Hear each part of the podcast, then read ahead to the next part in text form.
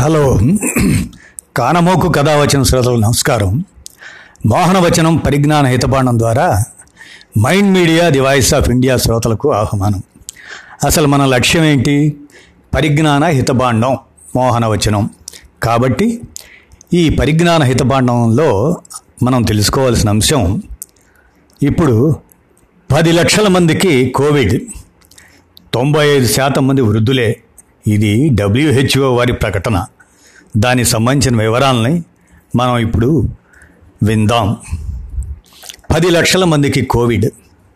ఒక్క ఐరోపాలోనే యాభై శాతం కేసులు. ప్రపంచంలో సగం మానవాళి నిర్బంధంలోనే. కరోనా విశ్వరూపం చూపిస్తుంది. గురువారం అర్ధరాత్రికి ప్రపంచవ్యాప్తంగా ఈ మహమ్మారి బారిన పడిన వారి సంఖ్య పది లక్షల మార్కును చేరుకుంది. ఒక్క ఐరోపాలోనే ఐదు లక్షలకు పైగా కేసులు నమోదయ్యాయి. గొక్క తిప్పుకోనివ్వకుండా గడగడలాడిస్తున్న ఈ వైరస్ నుంచి ప్రజలను రక్షించేందుకు పలు దేశాలు కట్టుదిట్టమైన చర్యలకు ఉపక్రమించాయి. లాక్డౌన్ ప్రకటించాయి. జనమంతా స్వీయ నిర్బంధాన్ని పాటించేలా చర్యలను కఠినతరం చేశాయి.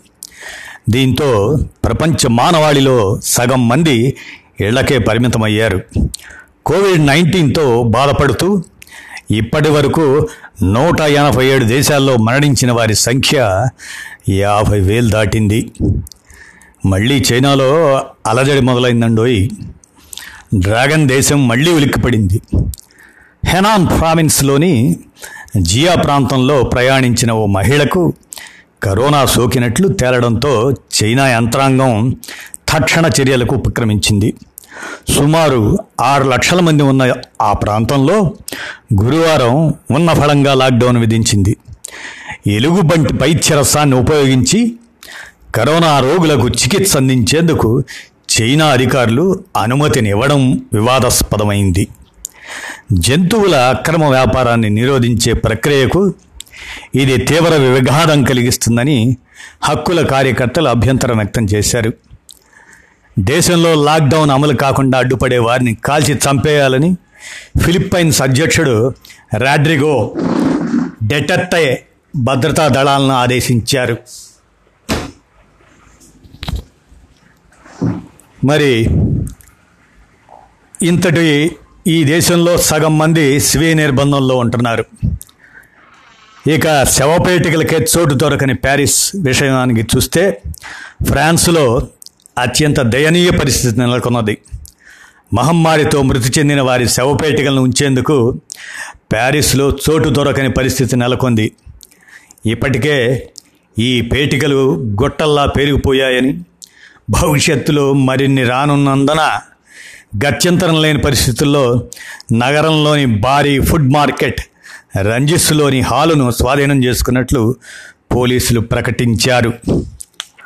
మరి ఇక అమెరికా విషయానికి వస్తే అమెరికాలో అత్యవసర ఔషధాలు వైద్య సామాగ్రికి తీవ్ర కొరత ఏర్పడింది.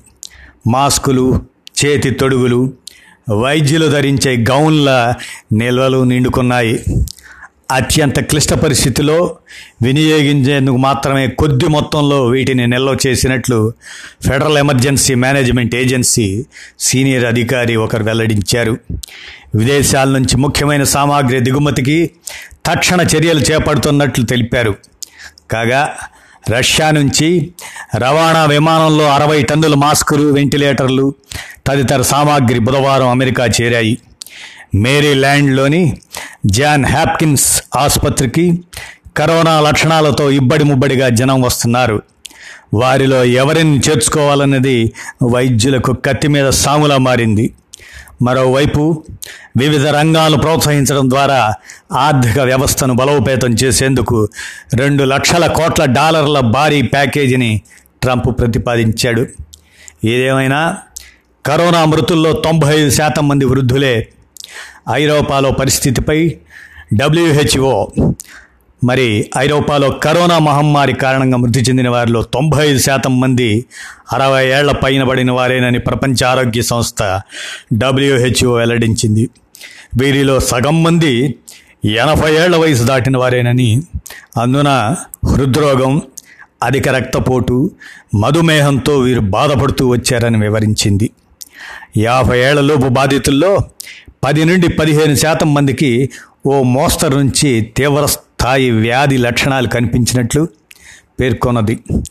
చాలామంది కిషోర బాలలు ఇరవై ఏళ్ళ యువతలోనూ కరోనా తీవ్ర స్థాయిలో విరుచుకుపడి చాలామందిని మృత్యుపాలు చేసిందని వెల్లడించింది.